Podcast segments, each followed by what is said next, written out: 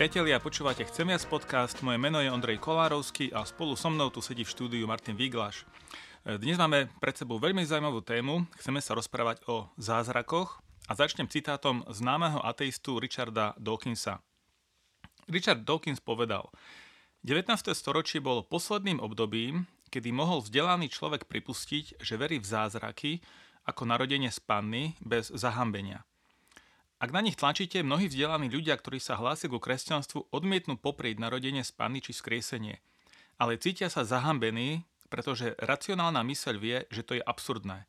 A preto by boli najradšej, aby ste sa ich na to nepýtali.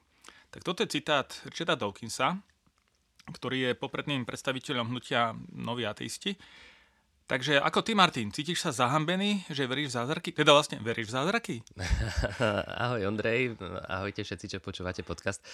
Áno, verím v zázraky, ale keď rozumiem, rozumiem asi tomu, čo, o čom tu Dawkins hovorí, e, pretože ten tlak spoločnosti je veľký, pretože možno, možno necítim sa, že úplne nejako zahambený, ale určite sa cítim tak, ako že, že ľudia, keď povieš, že verím v zázraky, tak ťa považujú trošku za takého možno čudáka, alebo, alebo proste zbystria pozornosť. No a ono to všetko začalo filozofickým smerom deizmus, ktorý tvrdí, že Boh, aj keď niekde je, tak tento svet len stvoril, ale už doň ho nezasahuje. No a tento deizmus v čase osvietenectva rozvinul uh, muž eh, David Hume ešte do väčších rozmerov. On dával taký veľký fakt dôraz na racionalitu, na vedeckosť, na dôkazy. No a naozaj z tých jeho argumentov ako keby vychádzalo, že zázraky nie sú možné pretože sa nedajú overiť skúsenosťou v laboratóriu. Proste keď dáš do čistej vody soľ, rozpustí sa, vznikne ti roztok chloridu sodného za rovnakých podmienok vždy. Ale zázrak takto proste neoveríš. No dobré, a to je presne dobrá otázka, že keď sa vedecky nedá zázrak overiť, tak nie je to dôkazom toho, že zázraky neexistujú? no, ako sa na to pozrieš? Mne sa veľmi páči taký jeden uh, starý príklad, použijem ho aj ja, uh, používaj, použilo ho množstvo kresťanov už v minulosti, ale predstav si, alebo predstavte si, že máte v šuflíku v kuchyni čokoládu. Jednu. Na druhý deň dostanete ďalšie dve, vložíte ich opäť do toho šuflíka, takže máte tam tri čokolády. No a na tretí deň prijete, otvoríte šuflík a zrazu v ňom máte iba dve čokolády. Ako je to možné? Stal sa zázrak? Alebo bol porušený zákon aritmetiky? No asi každý skôr povie, že buď máte doma myši, alebo deti, alebo proste niekto to zobral a zjedol. No a tu je tá analogia. Niektorí tvrdia, že zázraky nie sú možné, pretože prírodné zákony popierajú existenciu zázrakov. No ale naopak by som povedal, že prírodné zákony existenciu zázrakov dokazujú. Pretože rovnako ako pri našom šuflíku, každý vie, že v ňom by mali byť proste tie tri čokolády a keď sú tam len dve, tak znamená to, že niekto proste prišiel zvonku a zasiahol do toho šuflíka, vybral a jednu zjedol. No a ak by bola tá zásuvka proste uzavretý systém, tak potom by do nikto nemohol vstúpiť a takýto zázrak by sa nemohol stať. Ale ak však pripustíme nejaký ten vonkajší vplyv, tak potom je taký zázrak úplne možný. A rovnako je to s tými prírodnými zázrakmi. Ak Boh neexistuje, potom zázraky nie sú možné. Ak Boh existuje, tak potom kedykoľvek do toho systému sveta, ktorý stvoril a nastavil, aby fungoval podľa prírodných zákonov, on môže vstúpiť a v úvodzovkách ako keby porušiť ten zákon a vtedy sa stane zázrak. Alebo ešte možno troška ináč by sa to dalo povedať. Uh, ja som sa, no však asi aj ty sa učíš s deťmi doma. Uh, no, ja nie, nie? manželka, no Aha. podľa toho, aký predmet, no. Dobre, ale v princípe, no, učil som sa z, doma s deťmi geometriu a ja som povedal, proste bola narysovaná čiara, ale tá čiara bola krivá. A ja hovorím, že tú čiaru musíš prerysovať ešte raz, lebo je krivá. Na čo prišla odpoveď, ona nie je krivá, ona je rovná. No a ako dokážeš dieťaťu, teda, že tá čiara nie je rovná, ale že je krivá? No jednoducho priložíš pravítko a ukážeš. A, a je to jasné. No ale kým nevieš, ako má vyzerať rovná čiara, tak nedokážeš o inej čiare povedať, že je krivá. No a v takom istom systéme proste prírodné zákony popisujú, čo sa stane za bežných okolností, ako to pravítko. Tak toto má vyzerať. No ale ak by sme nevedeli popísať prírodné zákony, tak potom by sme ani nevedeli povedať, že boli porušené a že kedy boli porušené. Lebo by sme nevedeli rozlišiť, čo je rovná, čo je, čo je krivá čiara. Mm, jasne. Čiže keby svet bol totálne v chaose, že by neplatili žiadne pravidlá, žiadne prírodné zákony, vlastne by sme nevedeli odlišiť, či niečo je zázrak alebo, alebo, alebo všetko by bol chaos vlastne. Uh, Áno, ale t- t- ako tým chcem ukázať aj to, že je dôležité, že proste tie zá- e, prírodné zákony a to, že sú objavené, že, že ich nejakí ľudia popísali, je dôležité. lebo, lebo sú popísané, sú dané, sú určené a my vieme povedať, áno, toto, takto to funguje tento svet za bežných okolností. Hej, no a je taký názor, že e, vlastne ľudia preto veria, alebo verili v zázraky v minulosti, lebo práve nevedeli popísať svet a teda si vysvetľovali nejaké javy, neviem, blesk alebo ja neviem čo, zatmenie slnka, práve ako nejaký zásah nejak, niečoho nadprirodzeného, nejakého božstva. Ale vlastne, že čím viac vieme vysvetliť svet, tak tým ako keby sa e, zmenšoval priestor pre zázraky. Takže a, ako sa na toto pozeráš? No, myslím si, že to je presne to, čo, na čo reaguje aj Dawkins. E, keď v tom, v tom úvodnom citáte, kde hovorí, že, že vlastne niekedy dávno ľudia verili, ale teraz už vieme. Teraz už vieme, ako, ako veci fungujú. Ale predstav si napríklad Jozefa, ktorý je nevlastný otec Ježiša, ako mu Maria oznámila, že je tehotná s Duchom Svetým No, tak uh, jasné. Si, akože, v Biblii je tam napísané, že jasné, jasné. Nie, nie, no proste v Biblii je napísané, že vôbec nie, že jasné, jasné, akože verím ti. Uh, Jozef bol už dosť starý na to, aby vedel, ako sa rodia deti a že takto to nie je bežné. A vlastne on sa rozhodol, aj v Biblii to je napísané, že, mm. že on sa rozhodol, že ju potichu prepustí, aby ju nevystavil nejakej verejnej potupe, ale proste, že nebude, že si ju nevezme za ženu. No a proste myslel si, že mu bola neverná. Hmm. Neveril naivne, že to bol nejaký zázrak, aj keď Mariu mal veľmi rád. Ale, ale v princípe potom mal zjavenie aj on a na základe toho uveril tomu, že, že aj tam sa stal zázrak. Alebo iný príbeh z Biblie. Keď Ježiš skriesil Lazara z mŕtvych, tak proste ľudia, ktorí to videli, dobre vedeli, že človek, ktorý je 4 dní v hrobe, proste zrazu z neho nevidie živý. Oni poznali prírodné zákony, takisto ako ich poznáme my. No napriek tomu nemohli namietať tomu, že ten Lázar stal z mŕtvych, lebo to videli na vlastné oči. No, no a... ináč zaujímavé, prečo ti skočím do reči, že a napriek tomu, že niektorí videli zázrak, tak je tam napísané, že niektorí neuverili a rozhodli sa naopak Ježiša zlikvidovať. Hej? Že, že, že pre mňa toto fascinuje na Biblii, že tam je kopec príkladov, že to nebolo samozrejme, že ľudia verili v to, a, nejaký zázrak. Ale v tom, je, v tom je napríklad aj Biblia krásna podľa mňa a, a autentická kniha. Lebo niekto by mohol povedať, no jasné, lebo Bibliu si napísali kresťania, ktorí vlastne chceli si len potvrdiť to, čo mu veria. Ale v skutočnosti Biblia ukazuje ten široký obraz a ukazuje aj to, hej, a boli to aj ľudia, ktorí neverili. A je v Biblii kopec takých miest, ktoré by si si povedal, že, že hm, tak to, keby som chcel vykresliť nejaký príbeh, aby to nahrávalo tej mojej strane, toto by som tam asi nedal. Hm. To je, to je tiež dobrá pointa. Hej, že niektoré zázraky, že keby v Biblii niektoré zázraky neboli, by sme im mohli ľahšie overiť. Hej? Vlastne, dobre tomu rozumiem. Áno, áno, no. áno, presne tak.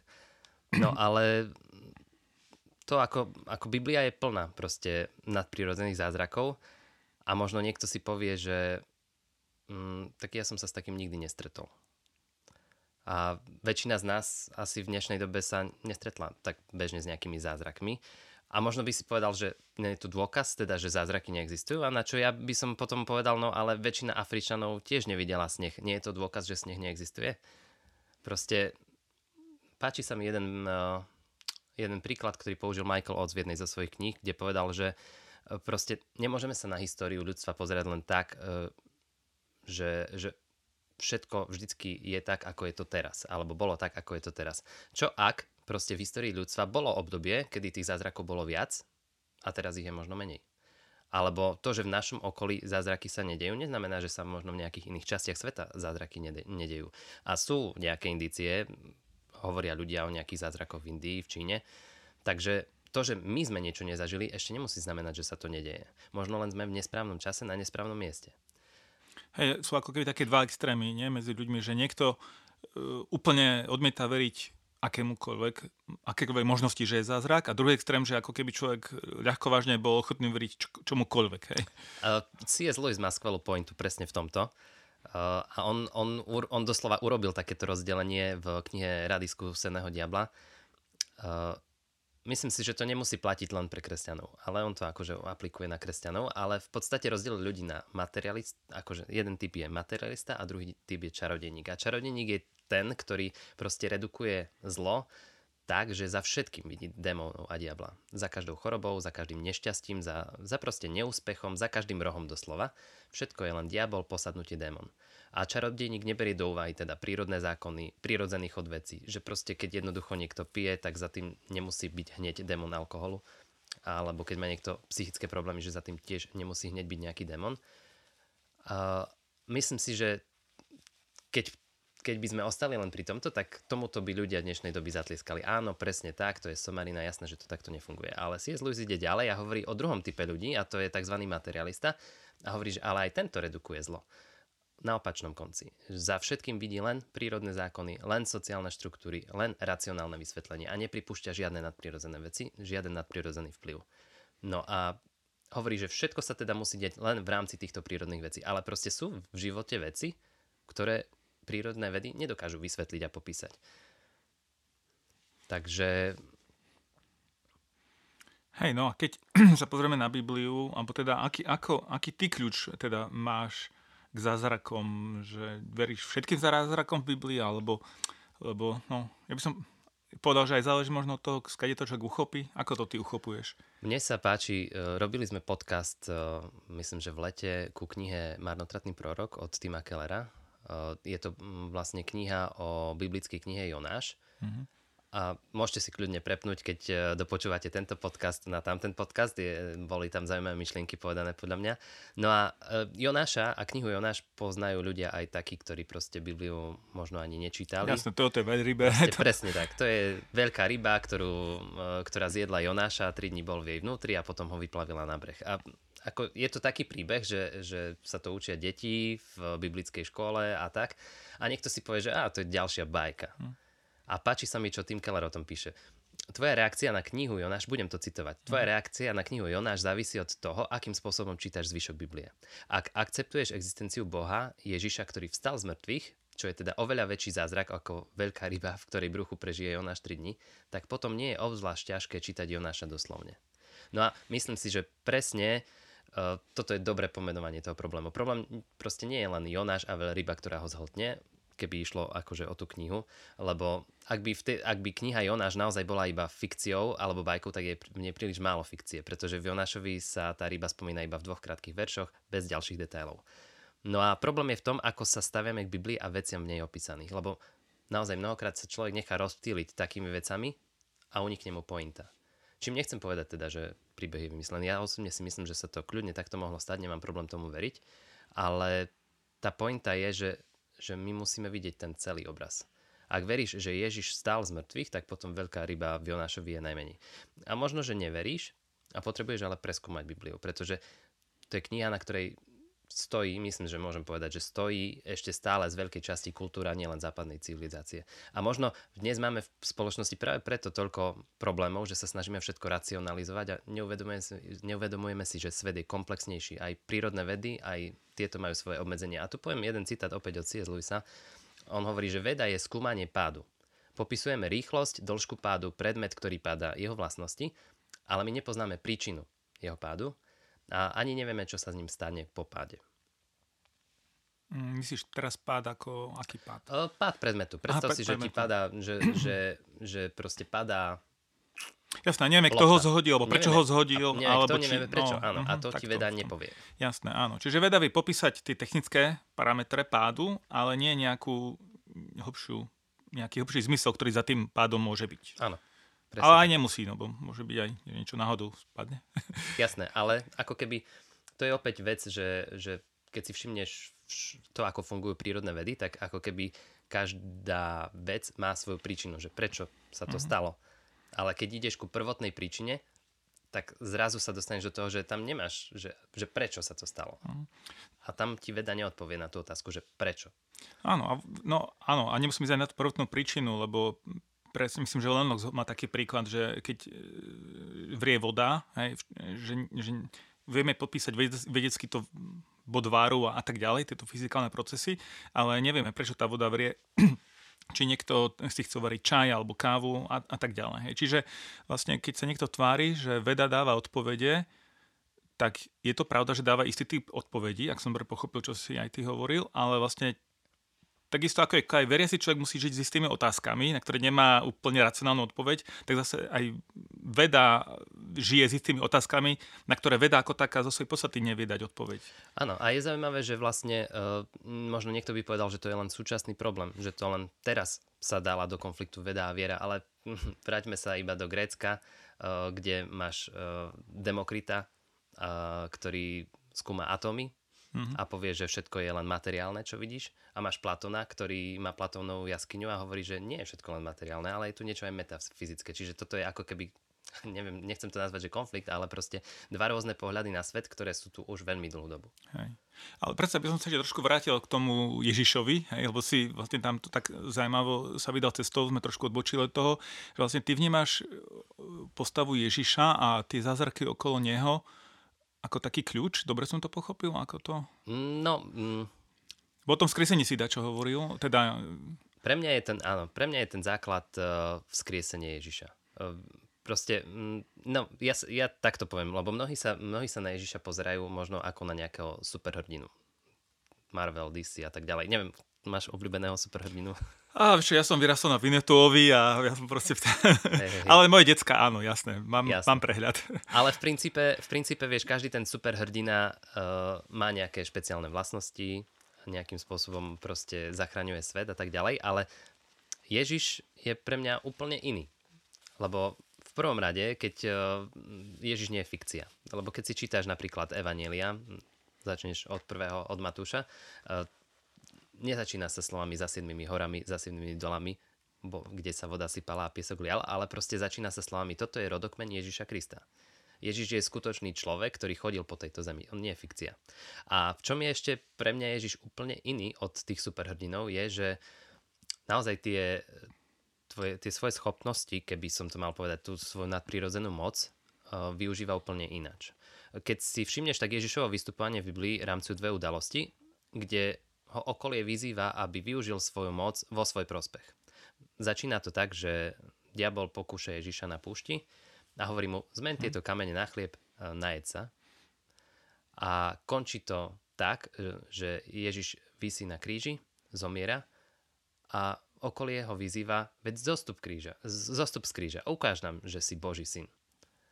Hm. A, a on ani v jednom z týchto prípadov nevyužíva tú svoju moc, ktorú mal, lebo Evanília sú toho plné, ako pomáhal iným, ale tu moc nevyužíva vo svoj prospech. A pre mňa to je veľmi silná pointa toho, že vlastne Ježiš tu neprišiel brať, ale dávať. Neprišiel, aby slúžili jemu, ale aby on slúžil iným. Toto je Boh, toto je záchranca, toto má na Ježišovi úplne berie, fascinuje. Hmm.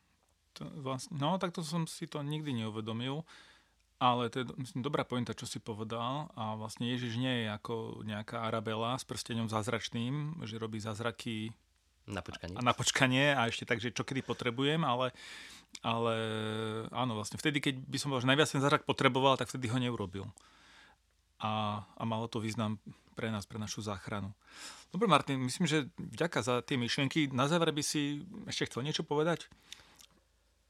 No, Možno, možno ešte je taká vec, ktorá, nad ktorou som aj ja rozmýšľal, že, mm, že Ježiš, keď, aj, aj keď robil mnoho zázrakov, tak uh, neuzdravil všetkých. Uzdravil len niektorých. A um, niekedy som si hovoril, že prečo? Že trošku ma to tak vyrušovalo, že prečo nie, a to nie len ako, že pri Ježišovi, ale aj, aj v dnešnej dobe. Boh ako keby nie vždy vypočuje modlitby, ktoré sa modlíme za uzdravenie. Áno, aj ja poznám ľudí, ktorí hovoria o tom, ako ich pán Boh uzdravil zázračne, ale poznám tiež mnoho ľudí, ktorých neuzdravil a ktorí tu nie sú, hej, za, ktoré, nad, za ktorými plačeme alebo nám hm. chýbajú hm. presne. A ja som si tiež uvedomil, že možno, že nebudeme mať vždycky všetky uspokojivé odpovede tu na, na Zemi. Ani ja nemám. Ale to, čo si uvedomujem a čo aj Ježiš urobil tým, tými zázrakmi, tak vlastne on ako keby priniesol tú príchuť neba na zem. Ukázal nám, že aké to raz bude. Jeho cieľom nebolo, že uzdravím všetkých tu na zemi. Ale cieľom bolo, že tento svet, ktorý je zlom, hriechom, chorobami, smrťou porušený a skazený, raz skončí a že on má pre nás pripravenú úplne inú realitu, úplne inú budúcnosť. A že možno aj keď tu na, na zemi to nie je také, tak raz v budúcnosti to také bude. Páči sa mi jedna myšlienka od Tima Kellera, ktorý povedal, že my moderní ľudia premyšľame o zázrakoch ako o porušení prírodzeného poriadku, ale Ježiš ich robil preto, aby napravil prirodzený poriadok. Biblia hovorí, že Boh nestvoril svet s chorobami, hladom a smrťou. A Ježišové zázraky nie sú len dôkazom jeho moci, ale aj nádherným predobrazom toho, čo bude robiť so svojou mocou. Ježišové zázraky nie sú len výzvou pre náš rozum, ale aj zasľubením pre naše srdcia, že svet, po ktorom všetci veľmi túžime, prichádza. No a myslím, že tu chcem skončiť. Pretože vlastne tu sa dostávame k tomu najväčšiemu zázraku, o ktorom som hovoril, na ktorom to všetko stojí, že Ježiš slúbil svojim nasledovníkom, že každý, kto v neho verí, bude žiť navždy v jeho kráľovstve. A že tak ako on stal z mŕtvych, aj každý jeho následovník vstane z mŕtvych a že budeme žiť v nebi. A to je tá kresťanská nádej, nádej zhrnutá v kocke ako keby. Ak zázraky nie sú možné, ak sa tento zázrak nestal, tak potom kresťanstvo je len ďalšia rozprávka. Ak je to pravda, potom to mení všetko. No, tak toto je, myslím, dobrá bodka, Martin. Tak vďaka aj za tieto myšlenky o, o zázrakoch a máme o čom rozmýšľať. Takže e, vďaka. Verím, že sa ešte stretneme e, Určite. pri ďalších príležitostiach a možno, že aj pri tejto téme, že to ešte nejak posunieme ďalej. Takže počúvali ste Chcem viac podcast a ak máte nejaké otázky alebo komentáre, môžete nám napísať a tešíme sa na ďalšie stretnutie. Ahojte. Ahoj.